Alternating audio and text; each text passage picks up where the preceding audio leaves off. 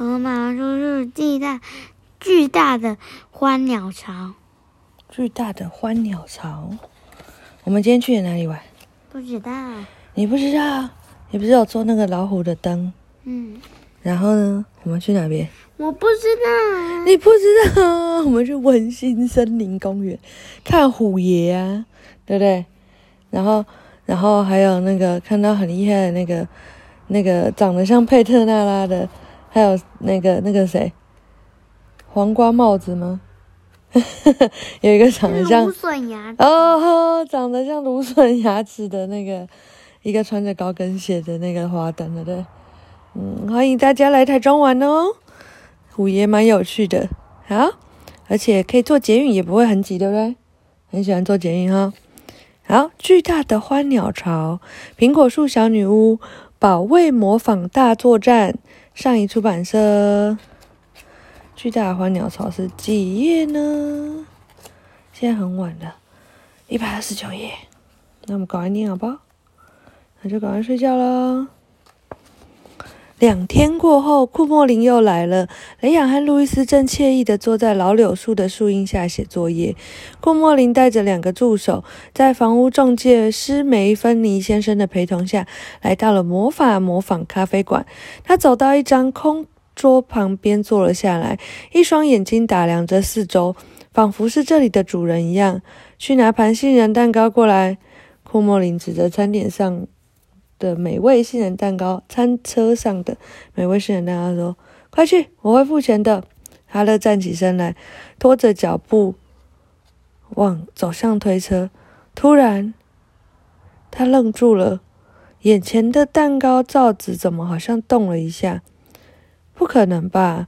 他心想，掀开罩子，拿了一大盘蛋糕，准备送到库莫林的桌上。走着走着，他又吓一跳。这一次盘子里的蛋糕好像动了一下。真的吗？怎么这么慢啊？库莫林大喊，我叫你去拿蛋糕，又不是叫你去烤蛋糕。说完他又自顾自地笑了起来，因为他觉得自己的笑话非常的好笑。哈勒再度抬脚走了一步，可是立刻又停下来。他不可置信地盯着手上的蛋糕，他很确信这盘蛋糕跟刚才有点不一样。2秒内你再不把蛋糕放到桌上，我就把你开除，听到了没？库莫林不耐烦的大吼。哈勒赶紧把蛋糕端上桌，库莫林终于露出满意的笑容。开玩笑的，他说，我只是想看看顾问布兰特的手艺是不是跟以前一样。大家别客气。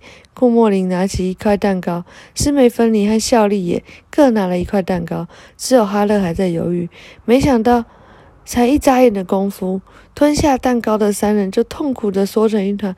哎呀，我好像被什么东西刺了一下！施美芬妮发出哀嚎。我也是啊！效力疑惑地打量着蛋糕，这蛋糕里面一定藏了蜜蜂。库莫林一面开口大骂，一面舔着被刺伤的手指。哈勒睁大眼睛看着桌上的蛋糕，我就知道有问题。刚刚我明明就看见这盘蛋糕抖了一下。这时，佩特娜拉正坐在花园的栅栏上，高大的向日葵花丛提供了很好的遮蔽。她的手紧紧地握着魔杖，脸上窃笑不已。库莫林一行人站起来，准备把红肿的手指浸到水里泡一泡。兄妹俩这时才发现他们的身影。快来看那是谁！雷亚指着库莫林那群人，小声地对哥哥说：“是库莫林和他的助手。”路易斯回答：“我真想叫浓雾幽灵去掐住他们的脖子。”爸爸看见他们了吗？不用说，库恩布兰特先生好像也看见了。他像一头发怒的老虎，快步地冲向站在水桶旁边的那群人。爸爸好像很生气的样子。路易斯说：“快点，我们溜过去看看会发生什么事。”哇，小鼻龙现在越来越有礼貌了，对不对？好，兄妹俩合上课本，蹑手蹑脚的靠过去，躲在几张椅子后面。库莫林，我不是叫你不要再来这里了吗？你怎么听不懂？库恩布兰特先生盯着库莫林，眼中冒着怒火。别激动，库恩布兰特，你早晚都要习惯经常看到我。库莫林露出得意的笑容。我打算买下模仿屋子，所以得四处看看，没别的意思。库恩布兰特正压抑着内心的怒火，免得口出恶言，或是忍不住动手揍他一顿。我可是经过魔方主人允许的。库莫林从外套口袋掏出一张纸，递给库恩布兰特先生。上面的白纸黑字写得清清楚楚的，我可以随时来查看这栋房产。库恩布兰特先生扫了一眼，二话不说就把纸丢进水桶里。你别高兴得太早！他愤愤地扔下这句话后，大步地走进屋子。库莫林也不管手指头还在隐隐作痛，就得意地笑了起来。好了，我想要好好的看一看这个快要属于我的房产。库莫林对于施梅芬尼先生说。没问题，您想从哪里开始看起呢？施梅芬尼先生说，要不要从花园里开始呢？不要，我对花园没有兴趣，那里迟早要变成停车场。库莫林先生气恼地说。雷亚和路易斯气愤地对看一眼，先从房子开始吧。这栋房子看起来没有什么特别的，怎么会有这么多人来光顾呢？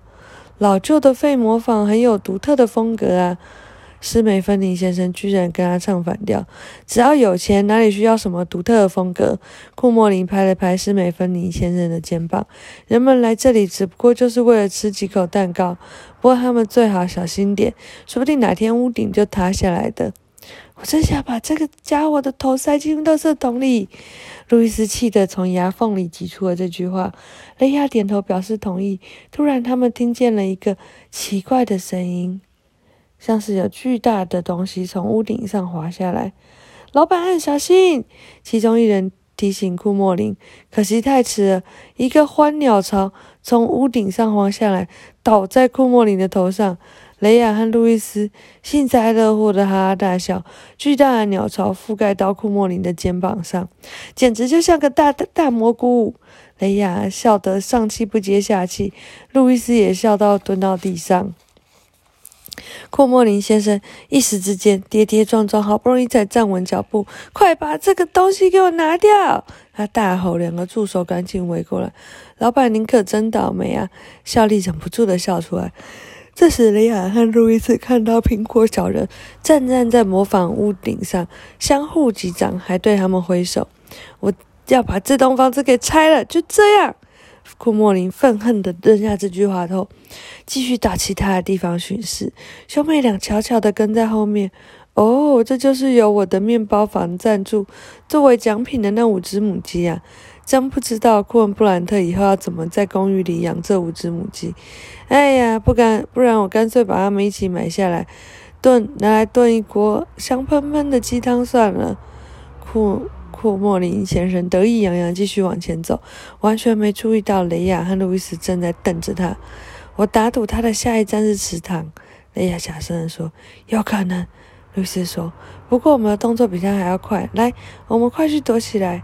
兄妹俩动作迅速，闪闪躲躲的就已经穿过花园，绕过池塘，躲进茂密的芦苇丛里。